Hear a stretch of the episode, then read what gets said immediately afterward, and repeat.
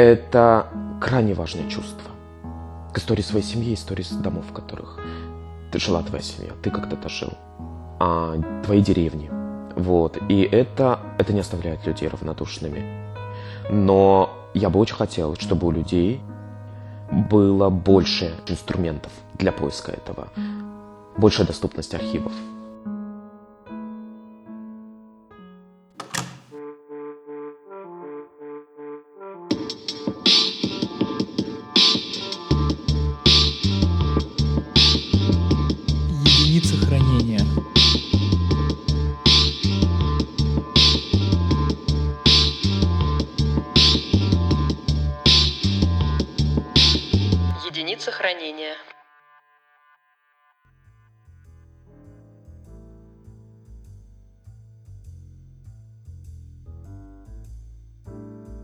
Здравствуйте, это Арен Ванян и Анна Марголис. Это очередной выпуск подкаста «Единиц хранения», в котором мы рассказываем истории архивных расследований. В предыдущих выпусках мы рассказывали о конкретных людях и искали их следственные дела, но на этот раз мы попытаемся разобраться, как быть, когда отправная точка иная – Например, если я хочу узнать побольше об истории своего дома и о его прежних жителях. Соответственно, возникает вопрос, куда пойти и в какие фонды смотреть. И прежде чем начать искать, я встретилась с Дмитрием Апариным. Дима – человек, который очень много времени провел в архивах и очень плодотворно при этом. Он автор двух замечательных книжек об истории московских домов. Дима рассказал о своем опыте работы в городских архивах и дал несколько советов, как именно приступить к подобным поискам.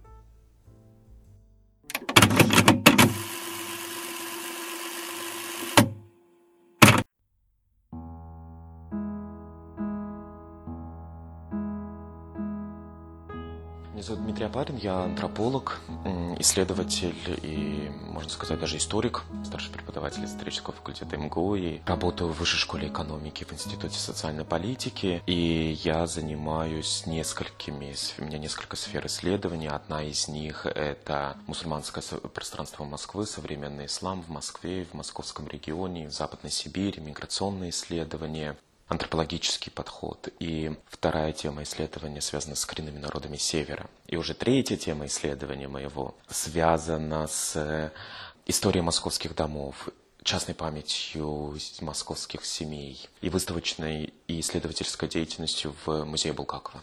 А сколько лет ты уже работаешь в музее Булгакова? Пять.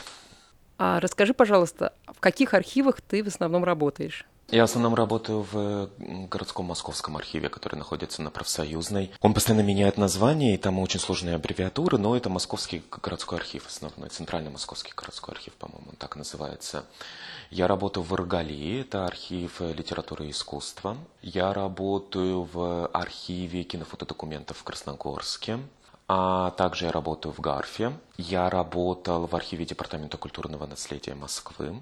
И я работаю иногда с разными музейными архивами. Они оказываются действительно очень богатыми. Например, архив Музея современной истории России. У них очень хорошие коллекции, фотоколлекции, коллекции документов. И у них действительно очень богатая коллекция всего, что связано с Первой русской революцией. А я работал в архиве мемориала. И я думаю, я какой-то архив упустил. Да, конечно, а, архив Музея архитектуры, очень богатый архив. А, неплохой архив Музея Москвы. Все зависит от того, от темы исследования от э, дома, например, которым ты занимаешься, темой, которой ты занимаешься, от семьей конкретной, которой ты занимаешься, и тогда ты вот можешь идти в совершенно маленькие, неизвестные производственные архивы. Я долго работал в архиве фабрики «Дукат», потому что дом, а, э, которым я делаю исследования, а дом, построенный в 1904 году Ильей Пегитом, и где жил Булгаков в 20-е годы, был построен вот Ильей Пегитом, который являлся фабрикантом и э, основателем и директором фабрики «Дукат». Фабрика просуществовала все советское время и закрыта была несколько лет назад. И до закрытия я работал в их архиве.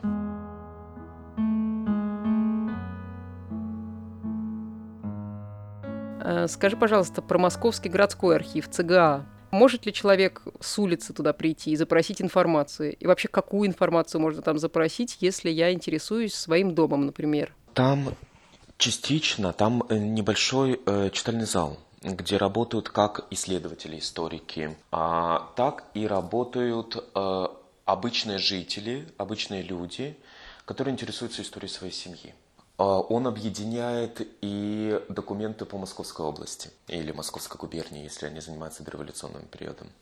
Я знаю, что в этот архив легко очень попасть. Просто ты должен иметь письмо от любой в культурного учреждения или любого образовательного учреждения. А, по-моему, даже из школы можно иметь какое-то письмо. И я приносил из разных, я делал эти письма очень быстро, я приносил из разных учреждений, потому что, по-моему, полгода там читательский билет действителен, потом опять надо письмо нести. И а, тебе помогают. Сначала очень сложно разобраться, что к чему, где искать, но потом ты постепенно начинаешь понимать, тебе помогают разобраться, и ты вполне себе можешь найти. Знаю, там есть несколько очень богатых фондов, в том числе, например, фонд э, 179.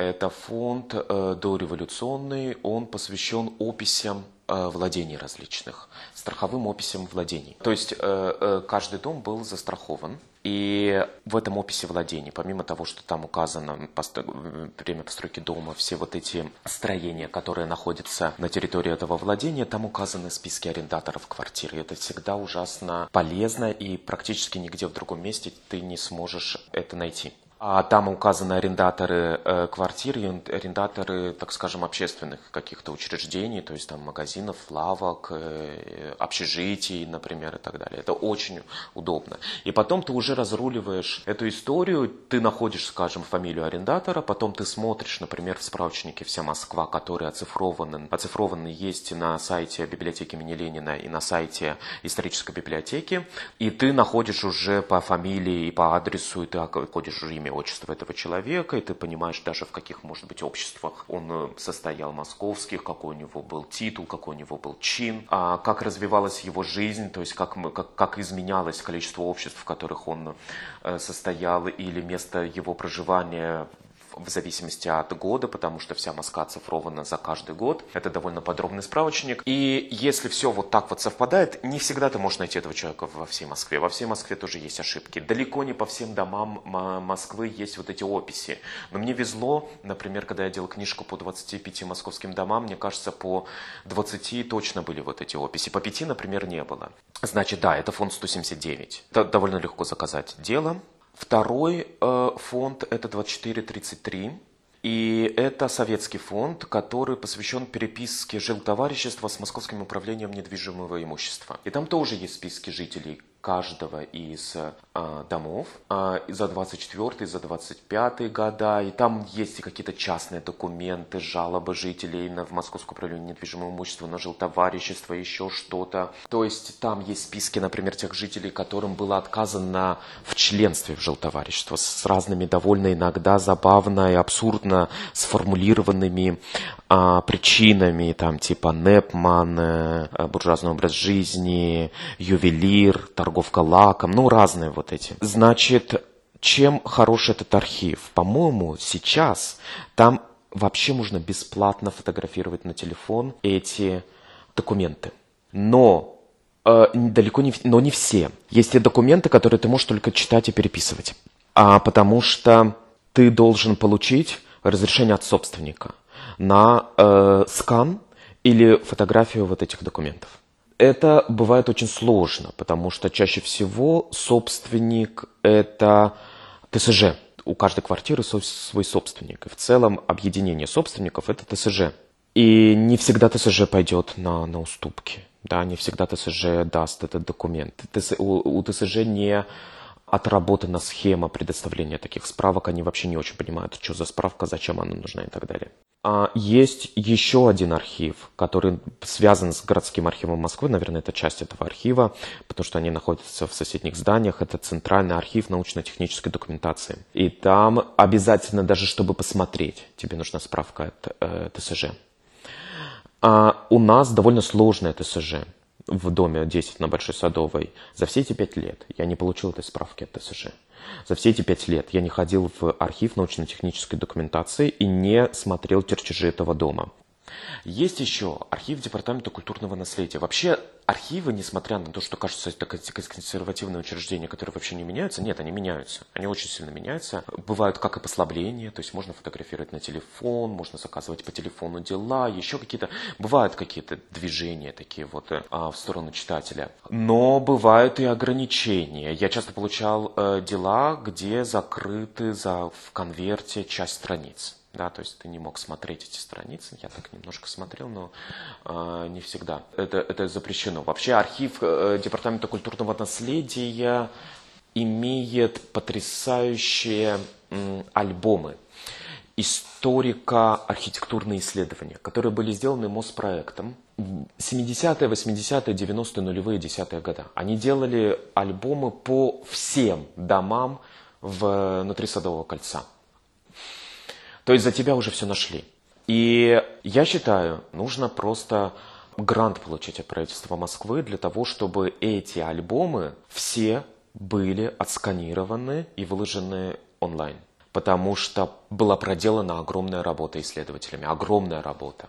И, безусловно, с списком авторов и так далее, но так страшно, что эта работа не публична. С каких годов это проделывали? С 70-х до сейчас.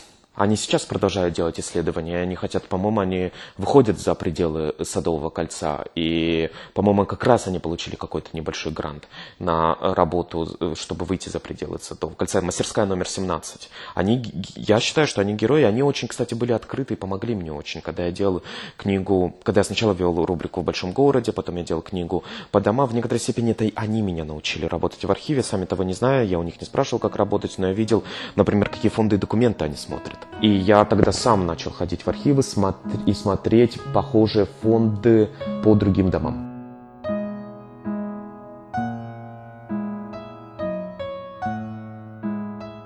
Скажи, пожалуйста, про историю, которую ты делал вот с этим домом или еще какими-то другими домами.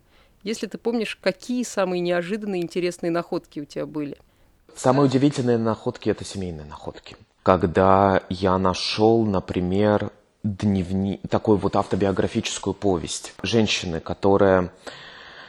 Я искал семью. Я, подум... я уже сдавал книгу. И я решил э, прыгнуть в последний, паров... последний вагон. Я искал семью, которая, э, у которой была фамилия Тадевасян, Таде, э, Татавасян. Таде Татавасян, да. Но сложная э, двусоставная фамилия, армянская фамилия. Следовательно, найти их, наверное, несложно.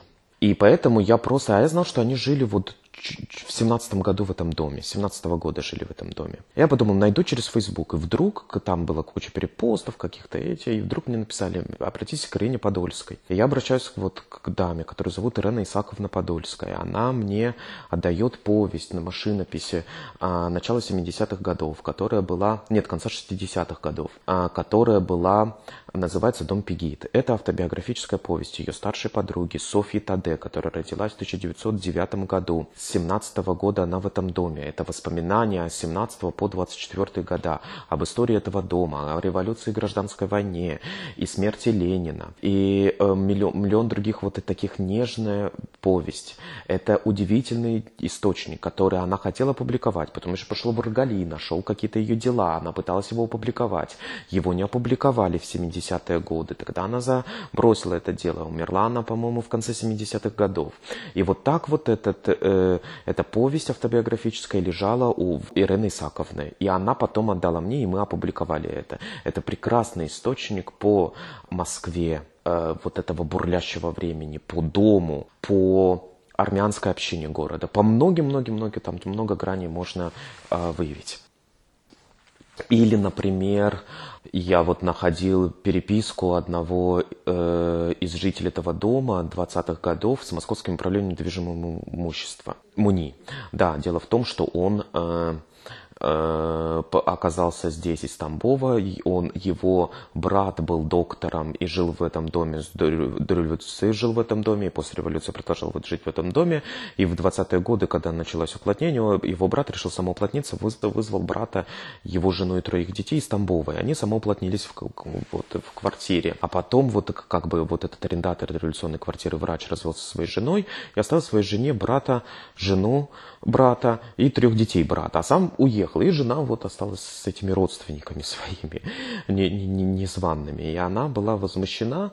И там есть э, письма вот этого человека, который пишет в МУНИ, что давай выселите срочно эту женщину. Она женщина деспотичная, эгоистичная, хочет выгнать нас на улицу и вообще жизни нам не дает.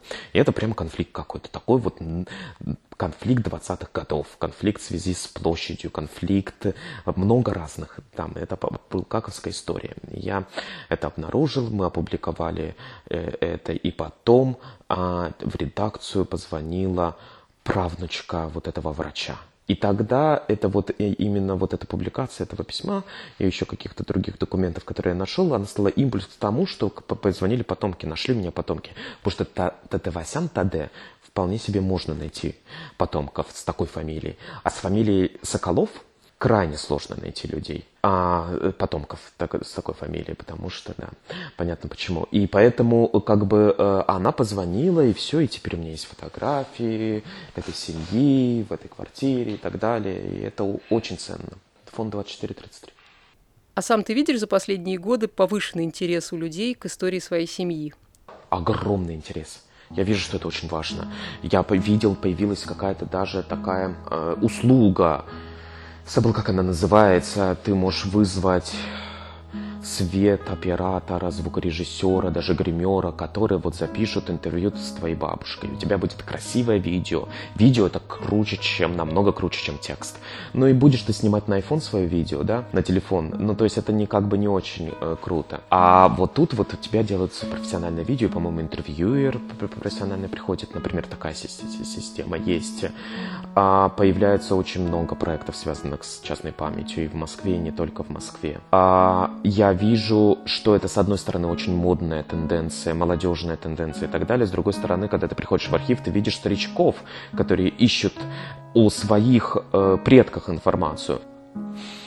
Банально, наверное, это цитировать, но из пушкинского стихотворения «Два чувства дивно близки нам». В них обретает сердце пищу, любовь к отеческим гробам, любовь к родному пепелищу. Это крайне важное чувство –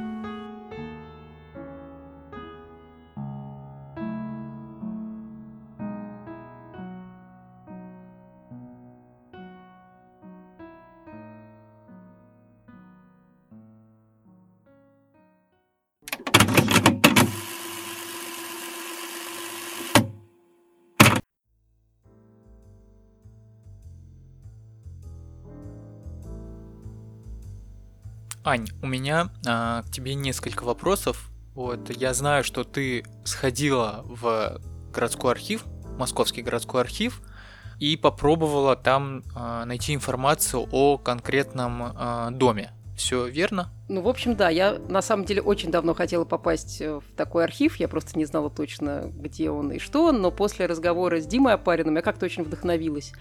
А, у меня было сразу несколько запросов, вопросов к этому архиву. А, в первую очередь я хотела найти историю своего дома, того дома, где я живу в Москве э, последние 30 лет. А, потом мне хотелось найти фотографию или какую-то информацию еще об одном доме, где Это родилась, который... где родилась моя бабушка на Царицынской улице, сейчас Пироговка. И еще у меня были тоже связанные с историей семьи запрос про, скорее, это доэволюционная история.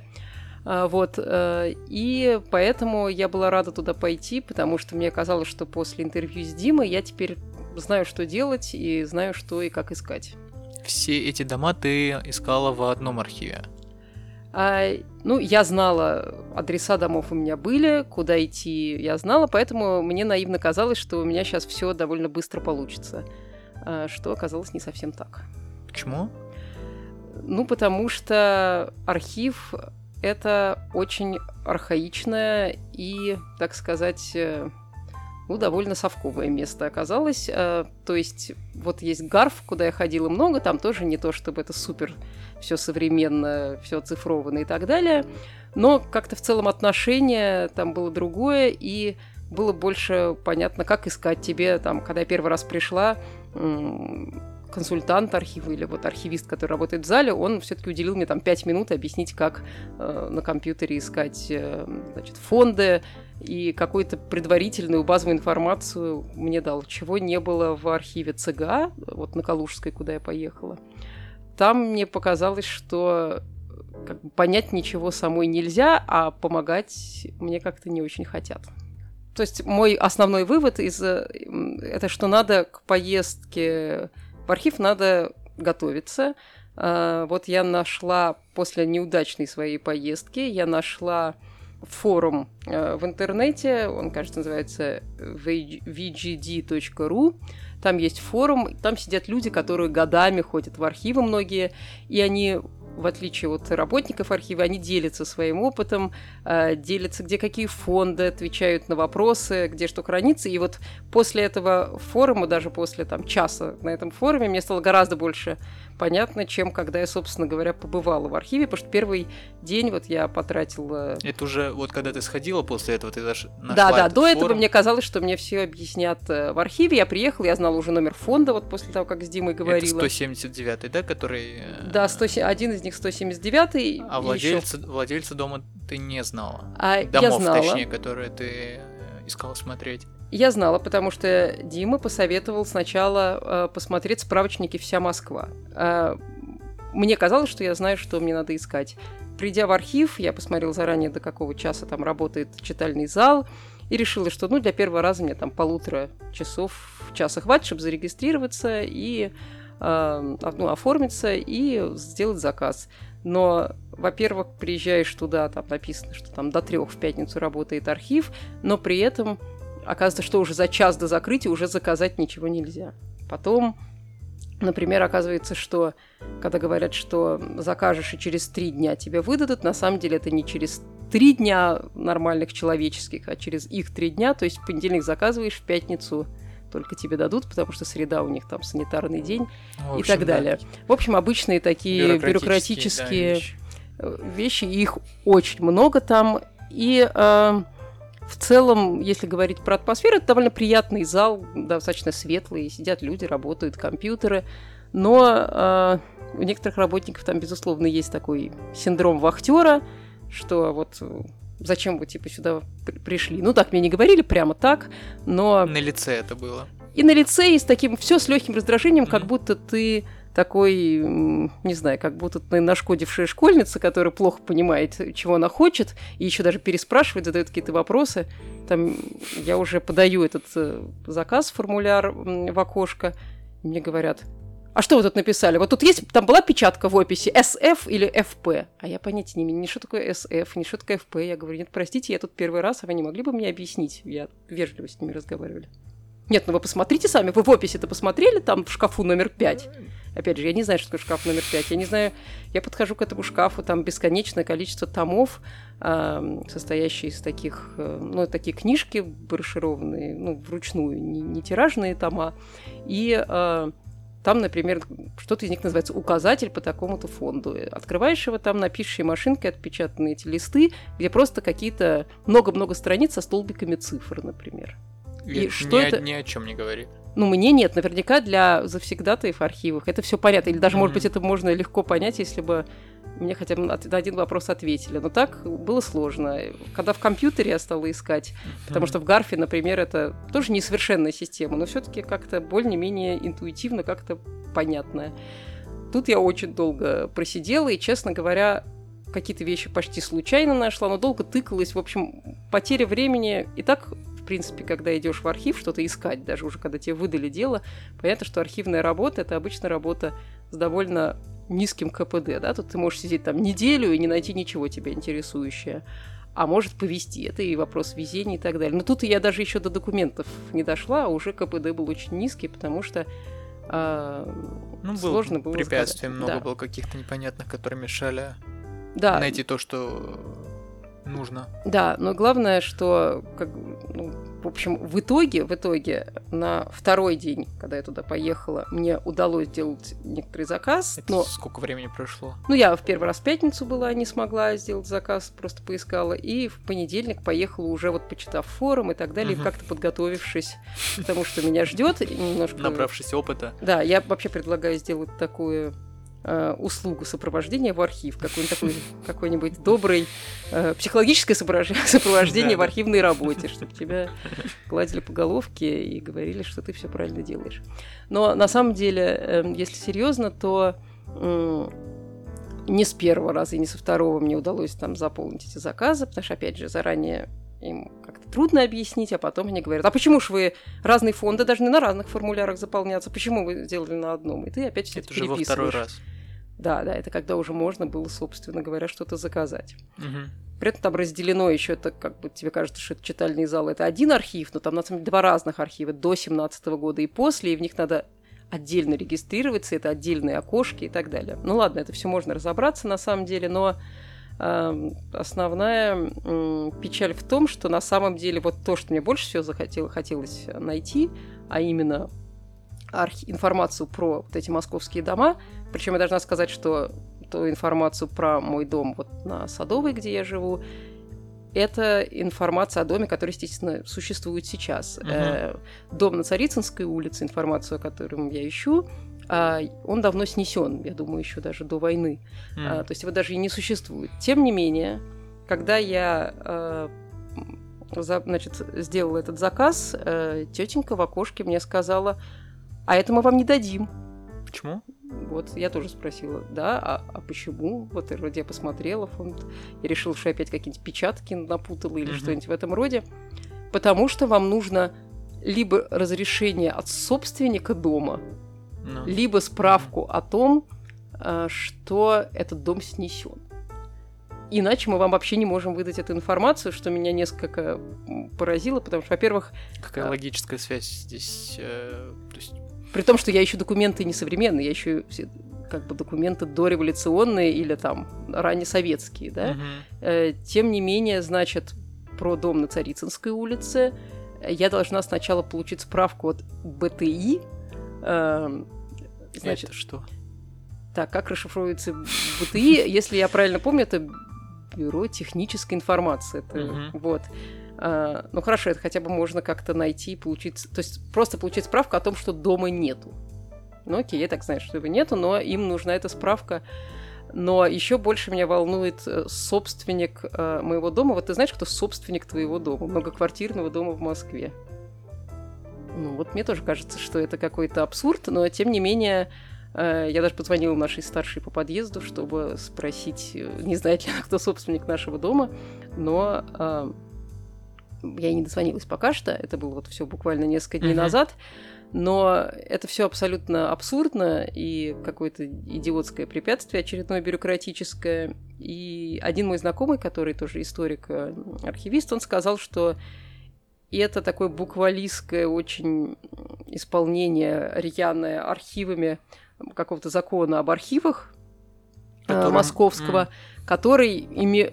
когда его этот закон издавали, имелось в виду, что какую-то информацию там, ну, техническую или не только техническую, про дом нельзя, вот современный дом, современную информацию, и как бы она является частной собственностью. Как бы. Ну, естественно, не имелось в виду, что план этого дома 1865 года или перепись жильцов 1921 э, года из этого жилтоварищества, что это какая-то секретная информация. Но, тем не менее, закон, вот есть закон, и они его очень рьяно исполняют, и теперь, э, поэтому пока мне вот это не удалось ничего заказать, я сделала как могла сайт через сайт госуслуги какой-то запрос, потом я нашла, собственно, сайт этого БТИ, и там написано, если я правильно поняла, что справку получить о том, что дома нету, это стоит типа 1200 рублей. И, а собственника я пока не нашла, поэтому пока что ну, я сделала в архиве заказ э, других интересующих меня документов там про моих родственников, метрические книги дореволюционные, но, собственно, все, что я хотела найти про дом, при том, что где-то я уже знаю и номер дела даже нашла, и все, пока мне не выдадут, пока я не приду соответствующим справочком. Это вот по дому, который уже снесли. А по остальным И, про, и по своему дому, по любому дому, тебе либо... надо будет узнавать, э, кто собственник. Да, я либо должна э, справку от собственника, разрешение от собственника, либо справку, что дома не существует. А тебе, смотри, тебе надо именно документ какой-то предоставить, кто владельцем был, да? Нет, мне надо предоставить разрешение от нынешнего владельца. От нынешнего. А если дом снесен, как ты будешь это разрешить? А если дом снесен, мне не нужно. Тогда просто, что справку, что дом снесен, тогда они мне выдадут, поскольку А, у снесенного либо- дома не может быть владельца. Либо-либо. Либо-либо, да. Мгм. Немного тупиковая ситуация. Ну, не тупиковая, а очень занудная, Очень я бы сказала. занудная, да. То есть я не знаю, я, то есть справку, я могу заплатить 1200 рублей, получить справку, по крайней мере, о том, что дом снесен, а вот что как быть собственником, тем более я не понимаю, как устроены собственнические эти дела в Москве, учитывая, что это просто ну, дом в городе Москве, не, не частный и так далее. Но это я вот постараюсь узнать, и тогда я попробую получить разрешение, а может быть, я его вообще не получу. Эм, Я еще знаю, что в нашем доме на в нескольких квартирах были люди, которые репрессированы были в 30-е годы, потому что есть сайт mosmemo.ru, и там можно найти по, если вы живете там в любом доме, в ну, старом доме, дореволюционном доме постройки э, в Москве, ну, это в основном центр условный, и там можно найти свой адрес, улицу, адрес и посмотреть, были ли расстрелянные в Москве в твоем доме. Э, Там не все дома, конечно, есть, но очень многие находили. И я вот нашла в нашем доме, не в нашей квартире, ну, там четыре репрессированных расстрелянных э, человека. Про них я тоже хотела бы узнать больше. В том числе поэтому я хочу перепись жильцов и так далее 20-30-х годов. Все это мне очень интересно. Мне не только технические информация о здании интересна, а именно какая-то жизнь э, в этом доме. Э, вот. э, И в перспективе можно было бы этим людям э, повесить э, табличку последнего адреса, например. Да, например, да. Но это пока далеко идущие планы, вот. А пока мне вот интересно что-то хотя бы узнать. Ну, это то, что, о чем Дима говорил, да, то, что архивы, они должны быть а, более открытыми, да, более доступными. Да, я вспоминала Потому Диму, что- поскольку я как недооценивала. Я, имела, я думала, что когда он говорит, он говорил о каким-то закрытости некоторых документов скорее. А тут, А тут я поняла, что это человеческая. Я поняла просто, что это очень не user-friendly. э, Не гибкая институция. совсем не гибкая, да. И, эм, например, почему я не могу заказать э, это онлайн, Да, в это 21 хороший веке. вопрос, да. это на самом деле абсурд. И даже в зале я не могу заказать онлайн через их компьютеры. То есть э, в Гарфе был такой раньше псевдо онлайн-заказ. То есть ты заказываешь, действительно, не надо переписывать было дела от руки, ты заказываешь э, в компьютере, но дальше они распечатывают это на бумажке, и ты подписываешь. То есть такой гибридный вариант, но более удобный, потому что Все равно равно ты за- звучит кавказски. ну, немножко, да. Но вот и мне всегда было это смешно. Но по сравнению вот с ЦГА, где я была, Гарф это просто очень-очень современные продвинутые институция, так сказать. Вот, поэтому это немножко огорчает, э, и я бы не хотела, чтобы м, вот этот опыт был абсолютным демотиватором. Я уверена, что можно разобраться и привыкнуть ко всему, только надо время больше, и надо к этому как-то готовиться. Есть такая профессия ресторанный критик, и надо ввести такую новую профессию архивный критик, когда ты ходишь по разным архивам, дегустируешь их, м, оцениваешь по, не знаю, десятибальной системе дружелюбность э, работников, э, скорость, как тебе выдают документы и прочие радости, и потом об этом рассказываешь. Например, в подкасте «Единица хранения».